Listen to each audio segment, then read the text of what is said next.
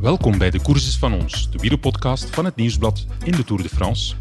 Tadej Pogacar heeft op de steile finish van La Superplanche Bellevue weer een nummertje uit zijn wondersloffen geschud. Wat een kerel. De Tour is een week ver, de Alpen en de Pyreneeën moeten nog komen en hij heeft al 2 ritzeges op zak, 2 gele trui op zijn kapstok en een kloof van 35 seconden op Jonas Vingegaard. En eigenlijk moet zijn terrein nog komen. Ploegleider Mauro Gianetti zal in deze podcast zeggen dat Poggi zelfs een kampioen was geweest in een andere sport. Maar wij zijn verdomd blij dat hij geen curling, maar wielrennen koos.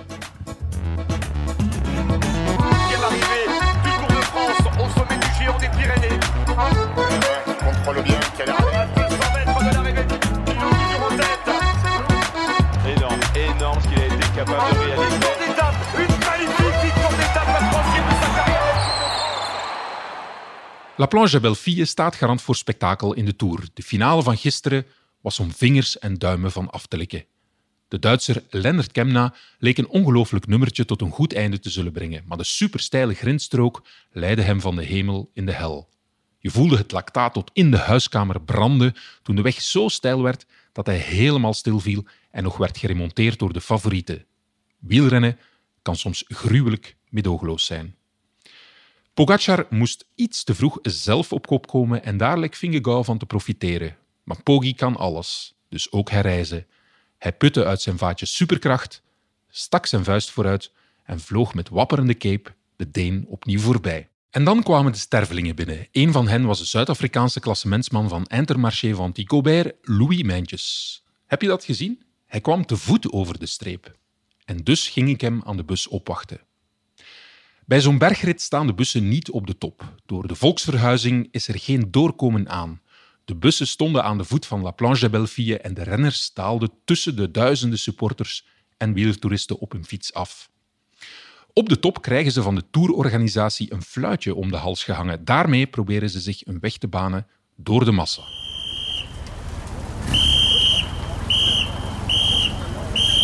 Opzij, opzij, opzij. Maak plaats, maak plaats, maak plaats. Want hier komt Louis Meintjes. We saw you doing through me on La Planche des Belles Filles. What happened? Yeah, Africans, we love to run. I think there must have been too bouncy or too much, or some gravel got stuck in the rear derailleur, and I think it went into the crash mode setting, and there you already maybe need special gears to go up that steep. So once it started shifting, I couldn't do much, and it was close enough that either fixing it or running. It was basically going to be the same. I'm not the mechanic, so. Maybe it's quicker. Yeah. How brutal is that climb? Can you describe it? Yeah, it's actually my memories were worse today. I had really good legs, so it's a real disappointment that happened in the final. But I guess it's cycling. Sometimes you win for no reason, sometimes you lose. So, but it's really steep. Luckily this year it wasn't so warm. I've done it in the past where it's just absolutely boiling. So. Yeah, but it's my first time doing the gravel section, and it's really quite steep. You can't really stand up or your tires start sliding, so it's quite hard. Yeah. Pogacar won it again. How do you look at his performances? He's from another planet, or it still feels human? I don't know. I don't think I'm anything exceptional, so I mean, I'm not the most talented, and probably I still have some room for improvement, but I can imagine that there is someone better than me, and I don't think it's superhuman or unnatural that someone can beat me, so for me it's not something crazy. How are you in this tour? You said I had good legs going up the climb? I was feeling really good. Actually, I was looking at the group, and at one stage I even considered or should I try something, because I could see a lot of guys were suffering, and I'm here to ride for the front group. Or not Rodrik and those guys, but I'm racing for top 10. So the guys that would be real contenders for top 10, I could see was suffering, and today could have been a really good day to put some time into them, and Explain why you're wearing a whistle. Are you a referee, or what? What is that for? Tour edition. to get all these people out of the way. Yeah, to be safe. To go just to be safe. We have a podcast in Dutch. Can you say something in Afrikaans? Because we like that language so much. Describe your day in a few sentences in Afrikaans. Ja, en ze zien zo bij de Tour de France. En vandaag was een bergstage. En ik heb goede benen gehad. En ongelukkig een beetje slechte geluk gehad aan die einde. En maar dat is hoe het gaat. En morgen proberen we ons weer. Morgen proberen we ons weer met goede benen. Dylan Teuns kende in 2019 zijn grote doorbraak met een schitterende zege op La Superplanche des Belles Filles. Zijn familie, vrienden en vriendin Lies waren er die dag bij. Het inspireerde Teuns om er later terug te keren en Lies ten huwelijk te vragen.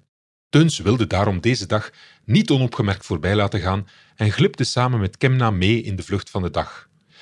Maar hij voelde eigenlijk de bui al hangen. Aan een ontketende Pogacar zou weinig te doen zijn. Het was lang wachten eer Teuns uit de bus kwam. Hij moest overstappen in een volgwagen die hem door de mensenmassa sneller naar het hotel kon manoeuvreren. Lies waakte aan de bus over haar man en merkte op dat hij zijn eten vergeten was. Teuns dook terug in de bus en kwam dit keer buiten met 2 schaaltjes pasta. Je zat mee in een heel mooie kopgroep. Was het moeilijk om mee te zijn, attent te zijn? Het was niet gemakkelijk. Het heeft weer lang geduurd dat de groep zich gevormd heeft. En dat heeft toch wel redelijk wat krachten gekost om mee te zitten. En maar dan realiseert je redelijk rap, als je maar 2,5 minuten krijgt, dat er weinig perspectief is vandaag. We zitten hier aan de voet. We zagen jou een heel lange kopbeurt hier doen. Bij het binnenkomen van die bochten hier, was dat toch nog hopen van wat voorsprong te nemen of tegen beter weten in? Ja, tegen beter weten in. Proberen een goede samenwerking te zoeken nog. Mijn deel van het werk doen, zal ik zeggen. Maar er was niet echt veel... perspectief, ik zeg het, ja. Ik had het gisteravond voorspeld dat zo'n scenario kost zijn en dat is ook het geval geweest. Ook bij de start van de etappe in Tomblaine hadden we een paar interessante gesprekken. Het eerste had na de rit nog niets aan actualiteitswaarde ingeboet. Wel in tegendeel. We zochten Mauro Gianetti op. Dat is de Zwitserse hoofdploegleider van UAE en Tadej Pogacar. We wilden weten hoeveel planning er bij de krachttoeren van Pogacar komt kijken en hoeveel ruimte het Sloveense genie zelf heeft voor improvisatie. Eerlijk, we bleven wat op onze honger zitten. Maar op onze tweede vraag, wat Pogacar precies zo'n fenomeen maakt, los dan van zijn fysieke talent, gaf Gianetti interessante inzichten. Druk en stress zijn Poggi vreemd. En zelfs in het circus van de Tour amuseert hij zich rot op de fiets. Het kost hem geen enkele moeite om opofferingen voor zijn sport te doen en hij heeft de mindset van een kampioen. Gianetti is er zelfs van overtuigd dat hij daarmee ook in andere sporten had kunnen uitblinken. Mauro Gianetti, we know you in Belgium, I'm sorry to say, but from Lugano, of course, with Museu at the World Championships. Not so good memory, but... Yeah, it's a very good memory because it was an amazing day and the champion stronger like me won, so it's okay. It's okay, good that you see it like that. You have another champion in your team, Tadej Pogacar. After yesterday's performance in this Tour de France, everything is so serious. Is there room for a celebration then? No, I think yesterday it was an amazing day for cycling. What he did, Wout van Aert, was an incredible day because the performance he did. Unfortunately for him, he don't finish the work. And then Tadej, he won a good stage. He won a sprint. Again, all the contender of this Tour de France, and this was very good for the morale. Yeah. He is so versatile. People are thinking maybe in the first week we can find some weaknesses, but even in that he's so strong. He's so versatile. No, as a rider, he likes to do cycling. He likes bike. He's very good on the bike, and of course, not for us the first week. We know it will be tough because a team like Ineos and Jumbo, they have another type of rider, more adapted at this type of road. But at the end, today he managed so well the situation, and the team also have made their job with the energy and the possibility that we have, and we are very happy in the position that we are. But of course, no, every day is a new day, a new challenge, and it's so long the tour, so we need to stay concentrated and give our best day by day. He has a lot of knowledge on the team, like you. Tadej, but how much room is there for improvisation? Can he do his own thing sometimes? Has he, like yesterday? You know, but yesterday was clear, no? That normally is a stage that with Wout van Aert in peloton he will win, and the situation was there. The stage was so hard, so fast. Everybody was quite tired, and of course, no, he take the opportunity. He asked to the teammate to make the job, the last climb, to do hard pace, to try to win the stage. But you know, we can do so many tactics in the morning, but we are not alone in the race. So we need to make face of all the other teams, what they're gonna do. So I say, it's long the tour. Yeah, and Tadej knows a lot about cycling. He has a lot of insight in tactics and can make his own decisions sometimes. You know, when you are in race, sometimes you have not time to make too much think. You need to go and take the improvisation. Because also he knows if he feels good or not in his leg to take the decision from the car, the sport director. That's of course no. They can try to manage, but at the end is himself on the bike. Apart from his physical abilities, what for you makes him such a big champion? I think it's really his character. He is a serious professional, applicated. He trains. He is committed to cycling, and he likes a lot what he's doing. And he have a confidence, and he have the capacity to not feel any pressure. He do their best, and then he's happy when he finishes the race. He gives his best. This is his. I think physically we know is exceptional, but also in his mind is very strong. This is why make the difference. He's a real winner also. Maybe you can see that in other aspects in life. Is he a real winner? Does he? I think this kind of character is unique. No, I think is in cycling. It will be in another sport. It will be the same. You know. Yeah. If he would do another sport, he would good in that physically. He would be a champion also with his mind. Probably yes, with the mind that he have and the skill he have with his body, that probably he will be a good. In any case, a very good in any kind of sport. Yeah. It seems difficult to believe that the pressure is not taking him. I mean, he can still have fun in this circus, in this Tour de France. But he has fun. He's young. He has fun. And you know, also from our side, is never a pressure. We know he can do. We always say we try and we do our best, and we are not obligated to do any victory or nothing. No, that is the most. The good point, and he don't feel the pressure to be obligated to win. You know, that is he do his best, and that is his equilibrium. Een magnifique victoire d'étape, la troisième de sa carrière dans Tour de France. We hielden ook halt bij de ploegbus van Arkea Samsic. Die is een beetje een attractie in deze Tour dankzij Petrus. Petrus is geen apostel, geen renner, maar een hond. Een hond met blauwe ogen, een truitje van Arkea Samsic en een eigen Instagram-account. Petrus_Blue Eyes. De hond behoort toe aan de snelle Fransman Hugo Hofstetter. Al sinds het begin gaat hij ermee naar koersen en hij is intussen de talisman van Hofstetter geworden. Ik snap het wel een beetje. In de hectiek van de Tour, waar je elke dag in een ander hotel slaapt, waar je op den duur niet meer weet of het dinsdag of vrijdag is, geeft zo'n trouwe viervoeter een vertrouwd gevoel. Het is een rustpunt, een stukje thuis op vier voeten dat overal meegaat. En of je nu een snertdag had op de fiets of niet, Petrus kwispelt altijd even enthousiast. Explique-nous qui est Petrus et pourquoi est-il tellement important pour vous qu'il est dans le Tour de France? Bah ouais, non, c'est mon chien. Et après, c'est vrai que je l'ai eu vraiment tout petit. Et après, il est toujours venu sur les courses de vélo, donc il a l'habitude. Et ouais, donc ça fait super plaisir quand il est là. Et tout le monde, c'est vrai qu'il y a un peu une attraction autour de lui, mais après, c'est un peu involontaire. Et c'est vrai que ça vient aussi à Nocureux, où voilà, je l'avais emmené sur le podium. Et aussi, parce que j'ai l'habitude de faire du vélo avec lui, je le promène en vélo. Donc voilà. Après, à chaque fois, il est content. Il vous accompagne aux entraînements, ça me semble pas facile. Comment ça se passe? Non, en fait, bon, c'est pas l'entraînement, mais en fait, je fais mon entraînement et des fois après l'entraînement, je vais faire un tour de vélo avec lui. On fait fait environ 10 km et voilà, après il est content de se dépenser, quoi. Ouais. Il aime le vélo, il aime les cyclistes, il réagit aux cyclistes.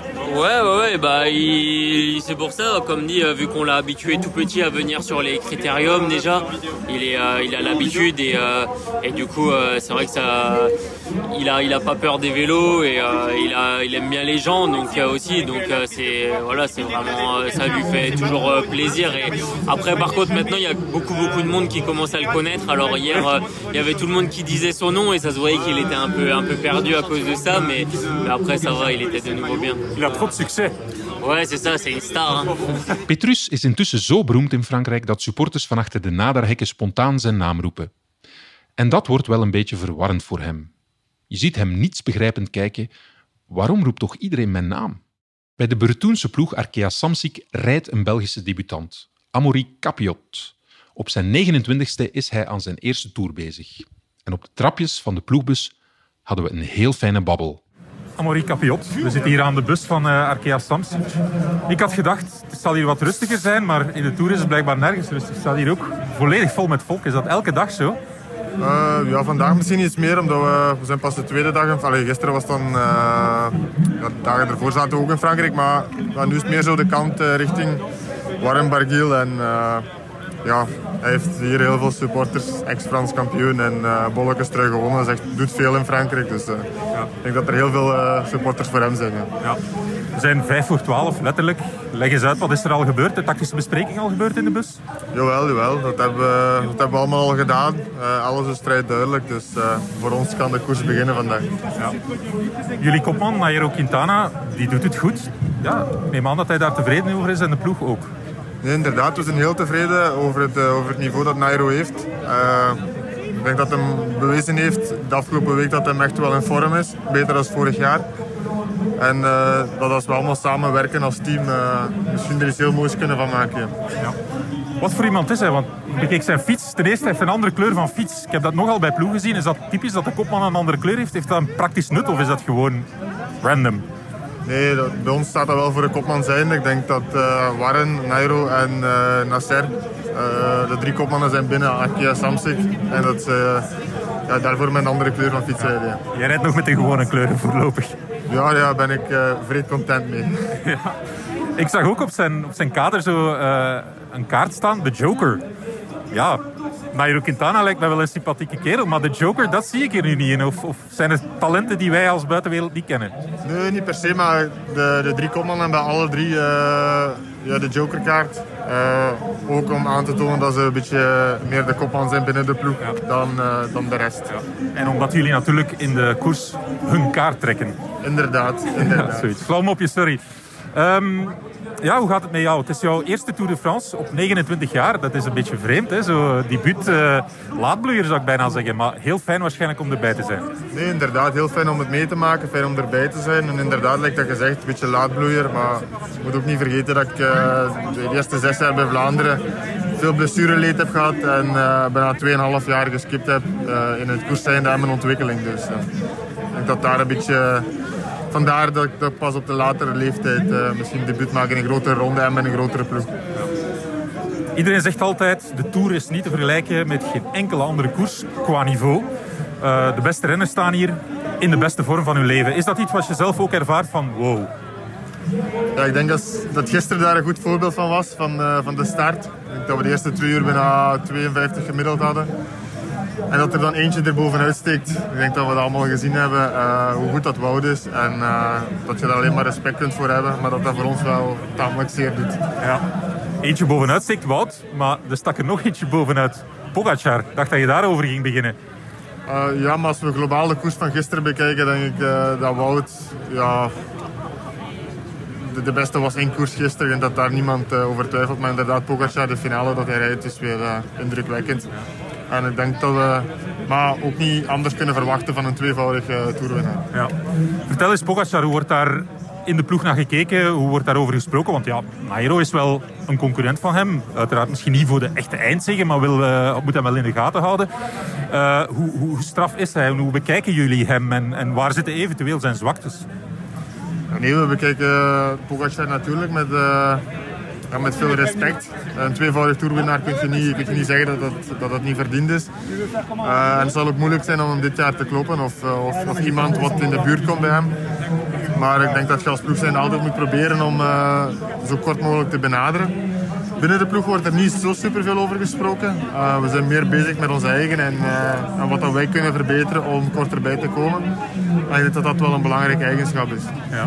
Kijken jullie daar toch ook een beetje, zelf dan, persoonlijk, met ontzag naar van wow, die doet dezelfde job als mij, die rijdt op dezelfde fiets, maar die kan toch dingen die ik niet kan? Ja, natuurlijk. En ook daar alleen kun je maar respect voor hebben, want je weet hoeveel dat je er zelf voor opoffert en zelf ervoor doet. En je probeert het maximaal uit te halen. En als je dan ziet, gelijk bij Wout of bij Pogacar of Mathieu zelfs, dat zijn fenomenale dingen wat wij zien en waar we alleen maar bewondering kunnen voor hebben. Ja. Hoe gedraagt hij zich in het peloton? Ja, ik weet niet of je die vaak tegenkomt. Heb je er al iets tegen gezegd? Hoe is hij in het peloton, Pogacar? Maar ik denk dat hem over het algemeen wel vriendelijk wordt beschreven. Ik denk dat dat ook wel zo is. Inderdaad, like dat gezegd, ik kom hem niet zo heel veel tegen. Maar voor de rest, ja, in de Tour is alles een beetje... Iedereen loopt op de toppen van zijn tenen. En ja, iedereen wil zijn plaats en wil te vervechten. Iedereen weet dat ook van iemand anders. Dus echt superveel respect is er niet in het peloton. Maar ja, ik denk dat het in de Tour ook alleen maar normaal is. Omdat iedereen zijn uiterste best doet voor de ploeg. En, er is sowieso al niet veel plaats voor iedereen. Hier aan de bus van Arkea, dat is ook altijd een beetje een attractie. Loopt een hond rond met een truitje van Arkea. En die hond heet Petrus. Die is van een renner, van een collega van jou, Hugo Hofstetter. Ja, die hond die ging met vele koersen mee. Maar ik dacht, ja, de Tour, dat is toch onmogelijk om een hond mee te nemen in dit circus van de Tour. Ja, hoe gaat dat met die hond? Is daar een speciale hondenbabysit voor? Of hoe doet hij dat? Nee, ik denk dat Hugo zijn vriendin de afgelopen 2-3 dagen zo wat gevolgd heeft. En dat zij dan de hond meeneemt naar Hugo toe. Maar in het hotel of zo, het is niet dat wij daar last van hebben of dat wij ondervinden dat Petrus aanwezig is.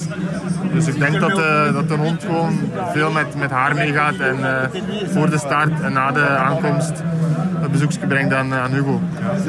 Ben je zelf een hondenliefhebber? Knuffel je hem eens of loop je er in een boog omheen? Maar het is niet dat ik er in een boog omheen loop. Maar ik heb respect voor Hugo daarvoor. En als de hond voor hem deel uitmaakt van zijn prestatie of van wat hij nodig heeft binnen zijn mindset, dan is dat zeker acceptabel. Hè. Maar is dat echt zo dat hij zich daar voor een stuk aan optrekt? Dat dat een talisman voor hem is? Maar ik denk dat wel, dat het zeker een familieman is. Ja. Ja. Je moet uiteraard niet vertellen welke ritten, maar heb jij voor jezelf ook ruimte in deze Tour om iets te doen? En heb jij ritten aangestipt? Nee, ik heb alleen het einde van de Tour aangestipt en ik hoop dat ik daar kan geraken. Dat is mijn doel. En voor de rest heb ik geen vrijheid binnen de ploeg. Is het 3 weken werken en ik hoop gewoon mijn werk zo goed mogelijk te doen in functie van de ploeg en lijkt dat ik zeg Parijs te halen. Heel fijn, wij moeten ook hard werken, maar ze zeggen ook altijd probeer er toch van te genieten. Doe dat ook, hè? Dat zou ik zeker proberen, dank u wel. Dank je wel.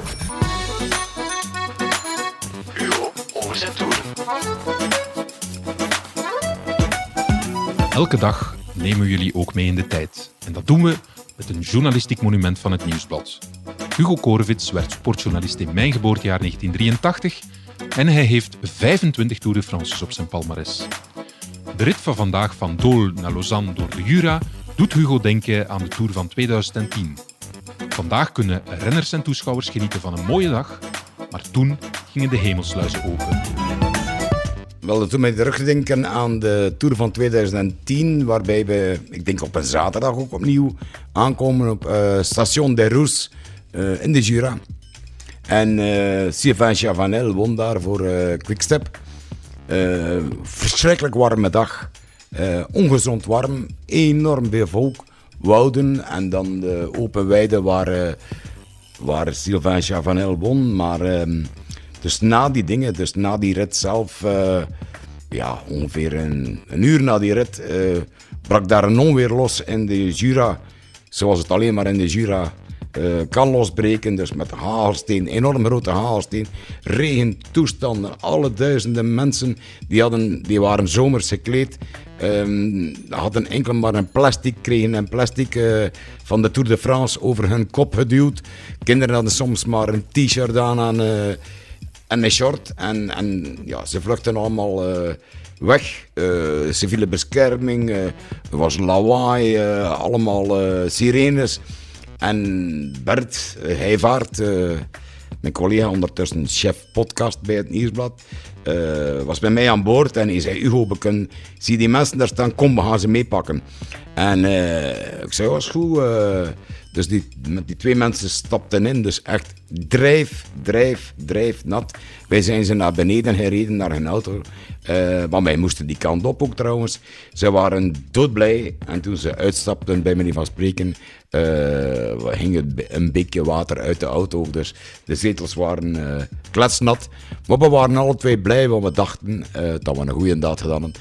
Ja, het was een onweer zoals ik er maar weinig in de Tour heb meegemaakt.